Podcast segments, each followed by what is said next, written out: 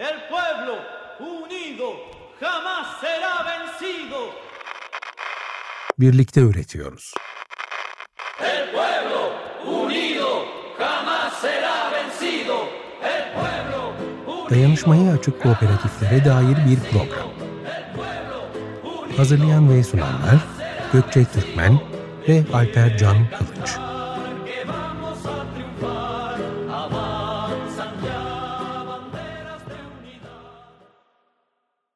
Merhaba Açık Radyo dinleyicileri. Açık Dergi içerisinde yayınlanmakta olan Birlikte Üretiyoruz programının 3. bölümüne hoş geldiniz. Ben Gökçe. Ben Alper.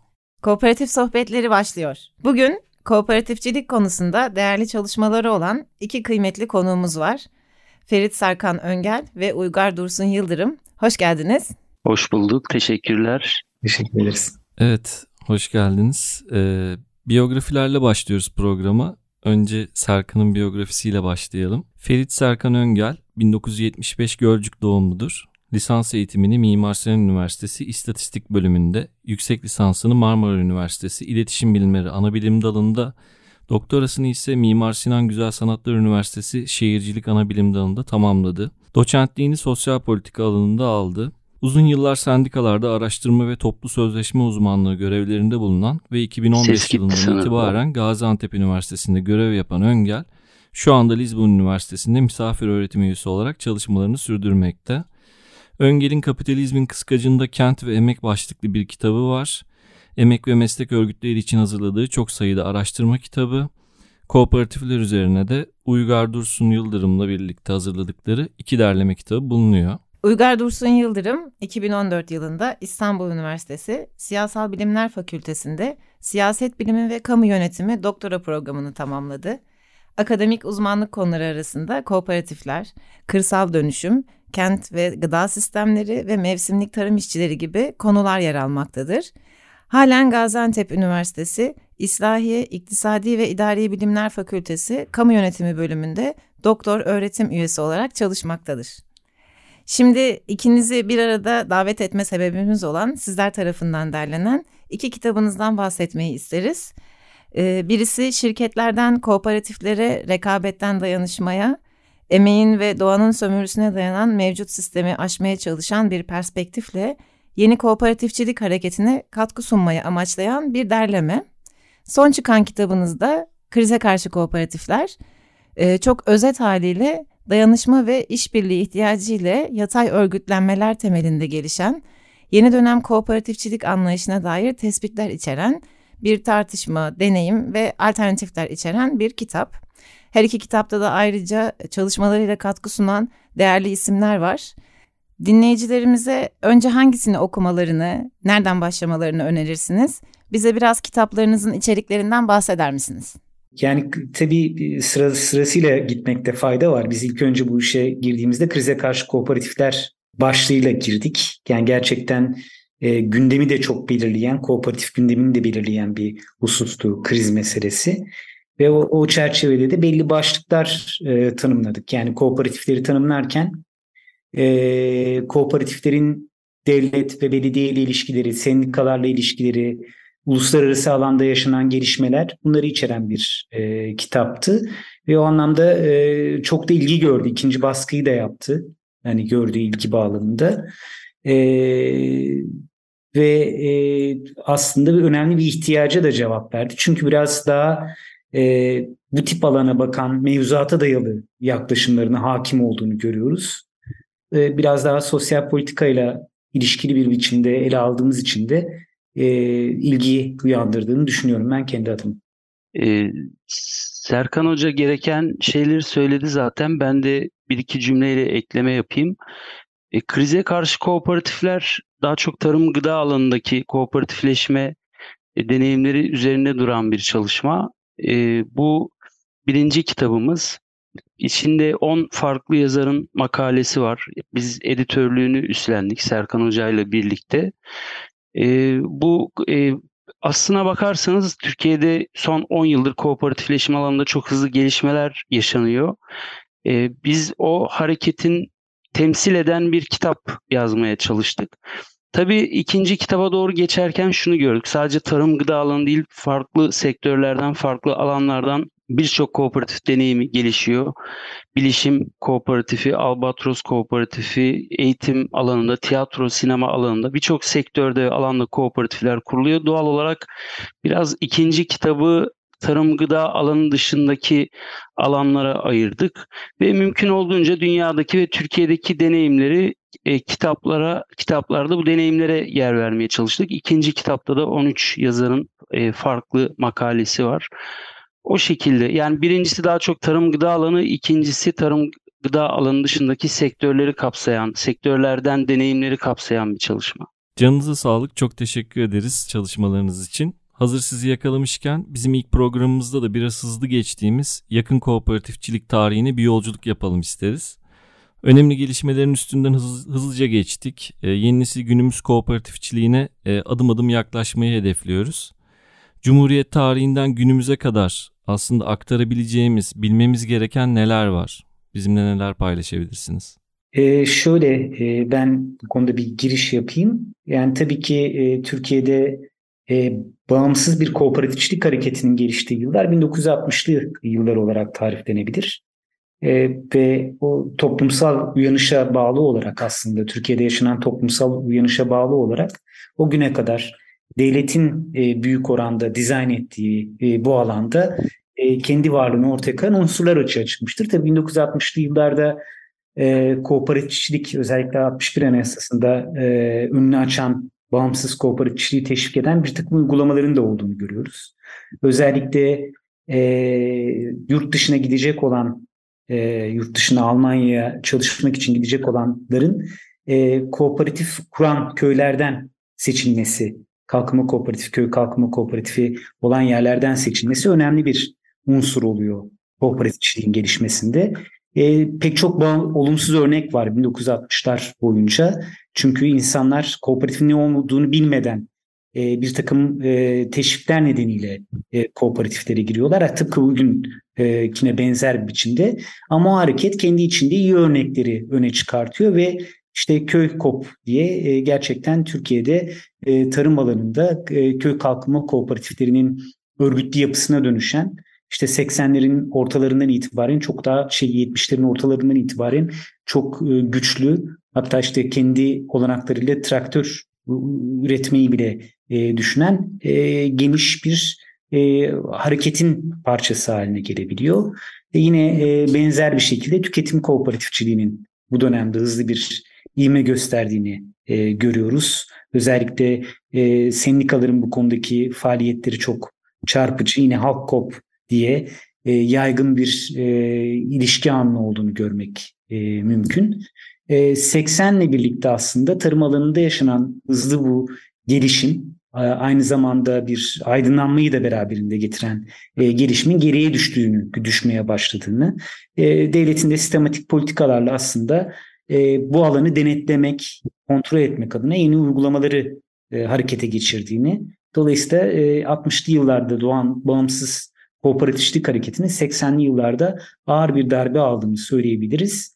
Ve özellikle 80'li yıllarda da e, konut kooperatifçiliğinde aslında bir, bir taraftan işte küreselleşme sürecinin getirdiği bu e, kentlerin yeniden yapılanması meselesiyle de beraber okunabilecek bir e, hikaye. Konut kooperatifleri hızla gelişiyor ve aynı zamanda hızlı bir yozlaşma da oluyor. Çünkü e, 60'lı yıllarda bu işin taşıyıcılığını yapan e, ilerici e, kadrolar e, 12 Eylül hukukunun, 12 Eylül askeri darbesinin yarattığı e, ortamda e, bir şekilde e, ortadan kayboluyorlar ve böyle bir e, durumla e, aslında karşı karşıya e, kalınmış oluyor. Ve bu çerçevede aslında e, değerlendirmek gerekiyor e, kooperatifçilik hareketinin geldiği yeri. Yani bir e, 60'lı yıllardaki bağımsız kooperatifçilik hareketinin e, ki olumsuz örnekler içinden öne çıkan iyi örneklerin yarattığı bir deneyimdir. Toplumla iç içe geçen tarım alanında gelişen bir deneyimdir. E, 80'li yıllarda konut kooperatifçiliğiyle kişilerin e, mülk sahibi edindirilmesi temelindeki konut politikalarının e, e, yarattığı o yolsuzluklar girdabının içinde e, prestijini kaybettiği bir dönemden e, geçilmiş oluyor ve e, bugüne doğru bir aslında e, bu olumsuzluklar içinden çıkan bir durumla karşı karşıya kalıyoruz. Aynı zamanda bunun yeni liberal politikalarla da çok yakından e, ilişkisi var. Çünkü örgütsel olan toplumcu her türlü fikrin bir şekilde ortadan kaldığı örgütlü davranma insanların kabiliyetini giderek yitirdiği bir e, süreç bir süreç. E, bundan sonrası açısından belki Uygar Hoca e, daha e, detaylı yani bugüne getirebilir bu e, süreci diye düşünüyorum. Teşekkür ederim. Ee, şöyle bir şeyden söz edebiliriz. Serkan Hoca'nın bıraktığı yerden devam edeyim. Ee, 2000'li yıllar kooperatifleşme anlamında e, kendi önceki, kendisini önceleyen tarihsel dönemlerle karşılaştırdığımızda oldukça ilginç bir dönem. E, çünkü e, birçok boyutuyla farklı deneyimlerin ortaya çıktığını görüyoruz. Türkiye'de e, kooperatifçilik genellikle tarım, gıda ve konut sektörü üzerinde e, uz- yoğunlaşmıştır. Yani geleneksel olarak bu iki alanda kooperatifler oldukça yaygındır. Ama 2000 sonrası tarım gıda alanında yine kooperatifçilik yaygınlaşıyor. Yani bu e, gıda krizi, tarım sorunu tartışmalarının ürettiği en önemli sonuçlarından biri bu kooperatiflerin yeniden canlanması. Yani tarımsal kalkınma kooperatifçiliği, tüketim kooperatifçiliği anlamında. Ama e, gıda alanı dışında e, az önce söylediğim gibi ikinci kitapta yer verdiğimiz deneyimlerden görebileceğimiz gibi farklı sektörlerden kooperatifler e, yaygınlaşıyor. Kadın kooperatifçiliğinde çok yeni bir dönem başlıyor. E, sosyal kooperatifçilik diye yeni bir tür ortaya çıkıyor. Yine e, önceki e, dönemlerde e, örneklerini göremediğimiz deneyimler bunlar. Bütün bunlara baktığımızda daha yerel nitelikte, e, yerel nitelikler taşıyan kooperatifler, dağınık, parçalı kooperatifler yani o e, 60'lı 70'li yılların, 80'li yılların o merkezi devletin e, güçlü olduğu yıllarda merkezi devletin kooperatifçiliği vesayet vesayet altına aldığı e, yıllardan farklı olarak bu bahsettiğim deneyimler daha yerel, dağınık, parçalı özellikler taşıyor. Tabi bu dönemin çok özel e, e, şeyleri var, sebepleri var. Bunlardan bir tanesi gıda krizi. E, Birçok boyutuyla derinleştiği için gıda krizine bir müdahale, e, alternatif geliştirme arayışı oldukça yaygın.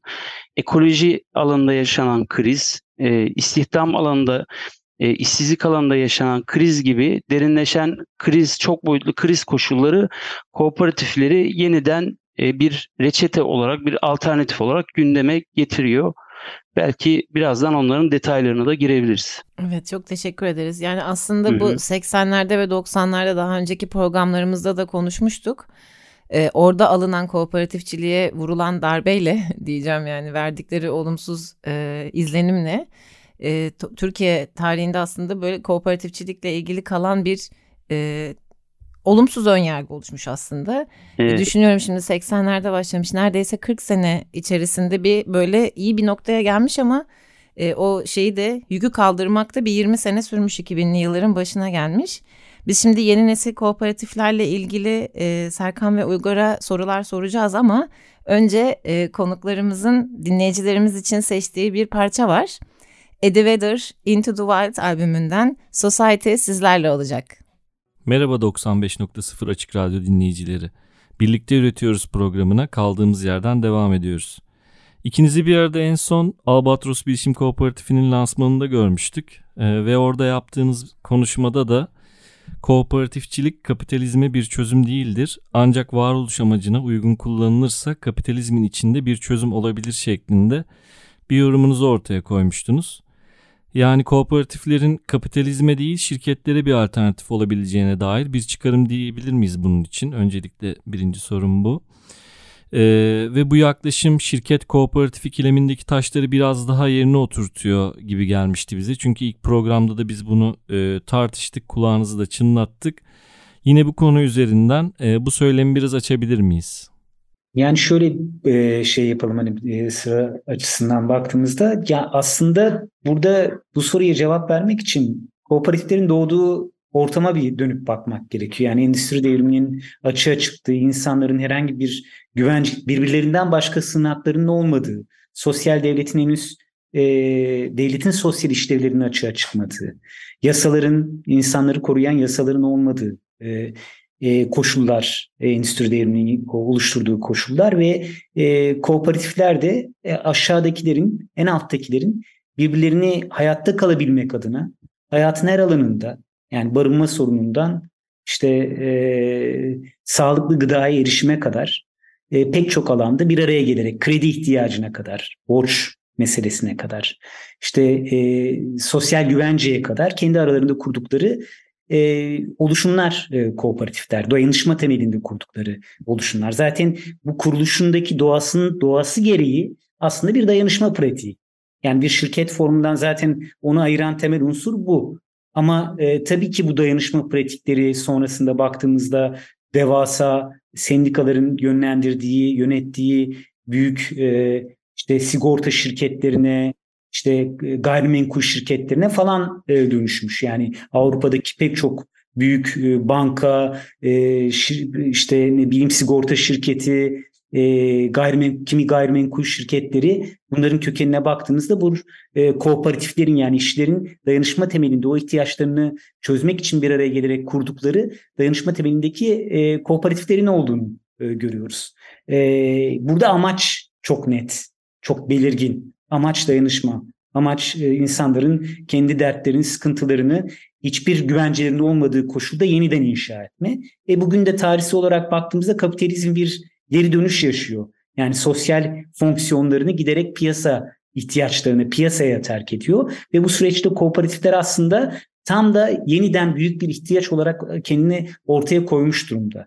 Ama e, aynı zamanda sermaye de bu alanı e, dizayn etmek istiyor. Yani burada sermaye açısından da kullanışlı bir e, araç olarak görüldüğünü söyleyebiliriz. Çünkü zaten yeni liberalizmin temel e, şeylerinden biri işte devlet, piyasa, sivil toplum. Sivil toplum alanına da tam da işte e, e, sermaye ile kurduğu ilişkilerle var olan e, bir kooperatif düzeninde e, ortaya konmaya çalışılıyor. Ama zaten doğasında e, dayanışma temelli bir meseleyi kurduğunuzda onun yeşermemesi mümkün değil. Bizim de sahada zaten gördüğümüz temel örnek e, bu yeşerme. E, belki onun üzerine konuşmak lazım. E, sözü Uygar'a bırakıyorum. Teşekkür ederim. Ben de şöyle bir katkı yapayım. Aslında şirketlerin kapitalizm içinde rolleri çok net. Bunu anlamak, bunu o şirketlerin kapitalizmin yeniden üretimdeki rollerini saptamak daha açık bir şekilde ortaya konulabiliyor. Ama kooperatifin rolleri daha karmaşık. E, çünkü e, az önce Serkan Hoca'nın söylediği gibi 19. yüzyıl erken örneklerine baktığımızda e, yani kooperatiflerin ilk örneklerine baktığımızda daha çok işçi sınıfı içerisinde ortaya çıkan örgütler, örgütlülükler olarak kooperatifleri görüyoruz.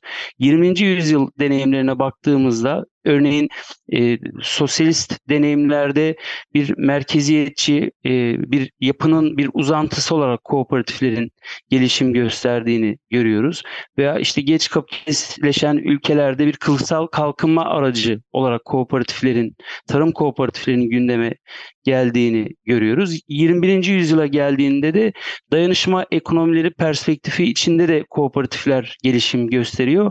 Kimi zaman e, Avrupa örneklerinde Serkan Hoca'nın az önce değindiği e, Avrupa, Batı Avrupa, Hollanda, Almanya, Fransa gibi kooperatifçiliğin e, güçlü bir şekilde geliştiği örneklerde de sistemin, serbest piyasa sisteminin bir parçası, o sistemle eklemlenmiş, kendi markaları olan, e, karlılık hedefi olan, o piyasa içerisinde diğer firmalarla, şirketlerle rekabet edebilecek bir ölçeği olan kooperatifler. Şimdi bunların hepsine tek bir kavram kullanıyoruz. O nedenle kooperatifin ne olduğunu anlamak şirkete göre biraz daha zor, biraz daha karmaşık ama şöyle söyleyebilir sistem içerisinde e, kimi zaman sistemin yeniden üretiminde rolleri olan, kimi zaman da sistemi aşma, yani o serbest piyasa ekonomisi içerisinde e, dayanışmacı ilişkiler etrafında üretimin, tüketimin, tedarik ilişkilerinin e, düzenlenmesi gibi bir perspektifi de olan daha yerel ölçekte kurulan bir yapıdan söz ediyoruz. O nedenle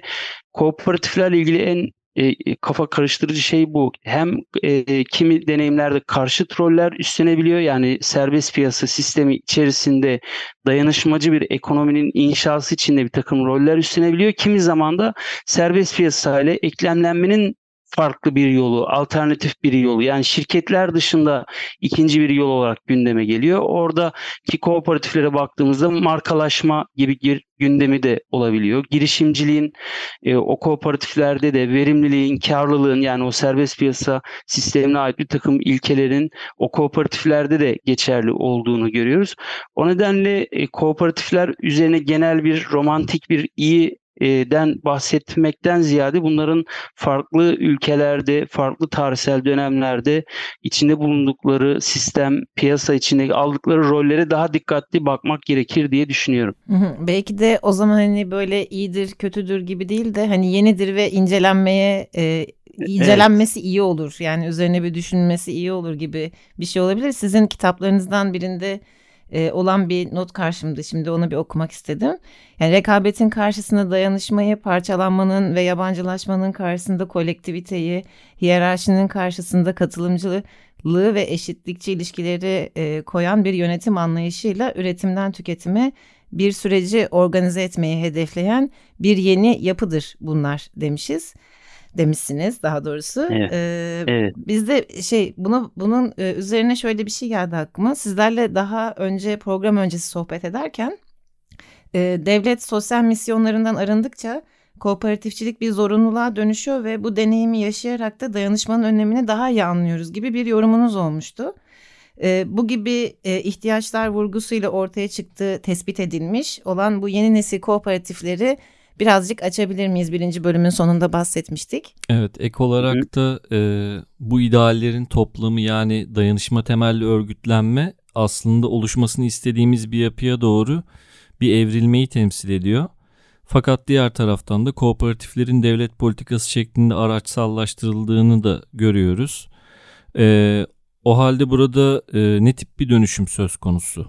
Yani bu bağlamda da anlatabilirseniz çok seviniriz. Yani ben kısaca gireyim yine Uygar'a bırakayım sözü. Ee, yani 1970'lerde 70'lerin sonrasında yaşanan dönüşüm özellikle İtalya'da mesela sosyal kooperatifçilik özellikle kamu hizmetlerini alanında açığa çıkan ve temel amacı e, kooperatiflerin geleneksel misyonu olan kendi kendine yardımdan daha öte birilerine yardımı amaçlayan e, kooperatif modellerinin çıktığını görüyoruz ki bunlar zaten sosyal kooperatifler olarak tanımlanıyor. Yani bildiğimiz kooperatiflerin yapısından farklı özelliğe sahip yapılar bunlar. E, ve e, zaten doğasında bir takım e, kolektivizmle bağlantılı olarak e, ve e, demokratik misyonları itibariyle e, hak savunuculuğu temelinde de kendisini tanımlayan bu kooperatiflerin bir başka versiyonu açığa çıkmış durumda. Bunlar hibrit modelde denilebiliyor, sosyal kooperatiflik de denebiliyor, e, çok paydaşlı kooperatifler olarak da nitelendirilebiliyor bu kooperatifler. E, ve e, aslında bir taraftan e, belli oranlarda da işte kar amacı gütmeyen kuruluşlar, sivil toplum örgütlerine benzeyen e, yapılara dönüşebiliyor. Dolayısıyla bu arada ikisinde çok önemli bir ayrım var. E, bence belki bunun üzerine biraz düşünmek gerekir. Yani kooperatif nasıl olmalı? Yani kendi aramızda kurduğumuz dayanışma mıdır kooperatif yoksa birilerine yardım için e, kurduğumuz kendimizin de buradan e, bir şekilde ekonomik sürekliliğimizi sağladığımız yapılar mıdır?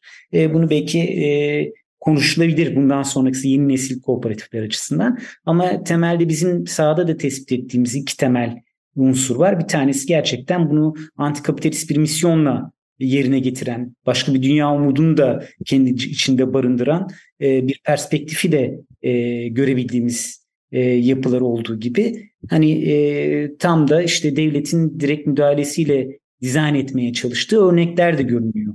Ama e, demin söylediğim gibi hani 60'lardaki kooperatifçilik hareketi de yani köy kopu 70'lerde köy kopu yaratan dinamik de aslında bir takım teşviklerin sonucunda oluşmuştu. Yani dayanışma temelinde bir şey üretmeye çalıştığınızda ya da bu formu bir şekilde aktivite aktive ettiğinizde ister istemez orada bir şeylerin yeşermemesi mümkün değil. Olumsuz pek çok örnek çıkacaktır. Ama bu, bu dinamik e, kalıcı örgütsel e, dayanışma pratikleri de yaratacaktır diye düşünüyorum ve e, bir vadede yakınlaşmaya da başlayacaktır bu antikapitalist e, kooperatif bakışıyla işte piyasanın domine ettiği, belirlediği pratiklerin birbirine yakınlaşacağını da düşünüyorum. Evet Uygur Hocam. şöyle devam edeyim ben de. Yani son dönem sizin söylediğiniz gibi e, yeni nesil kooperatifçilerin kooperatifçilik deneyimlerinin yaygınlaştığını görüyoruz. Bunların e, en önemli e, misyonu devletin boşalttığı alanlarda kimi kamusal e, işleri yerine getirmeye çalışması. Yani normalde bir kooperatif e, kendi üyelerinin dar amaçlı çıkarlarına hizmet eder. Yani işte 60'lı 70'li yıllarda veya önceki dönemlerde gördüğümüz kooperatiflerin e, kendi ortaklarına yönelik bir e, çalışması, üretim faaliyeti, ekonomik faaliyeti olduğunu görüyoruz. Ama son dönem kooperatifler sadece kendi üyelerine değil, e, bir devletin boşalttığı kimi sosyal kamusal işleri de tamamlamaya çalıştığını hatta sadece işte üreticiler, tüketiciler bakımından değil e, işte bir takım ekolojik ilkeler, e, sürdürülebilirlik, e, doğadaki canlıları da gözeten bir üretim ve tüketim pratiği mümkün olabilir mi? E, bu soru ve bu tartışmalar üzerinden yeni bir kooperatifçilik anlayışı geliştirilmeye çalışılıyor. E, şöyle söyleyeyim, yani çok fazla deneyim birikiyor son dönemde. E, bu deneyimler farklılaşmasına rağmen bunların hepsinin ortak özelliği bir dayanışmacı bir içeriğinin olması.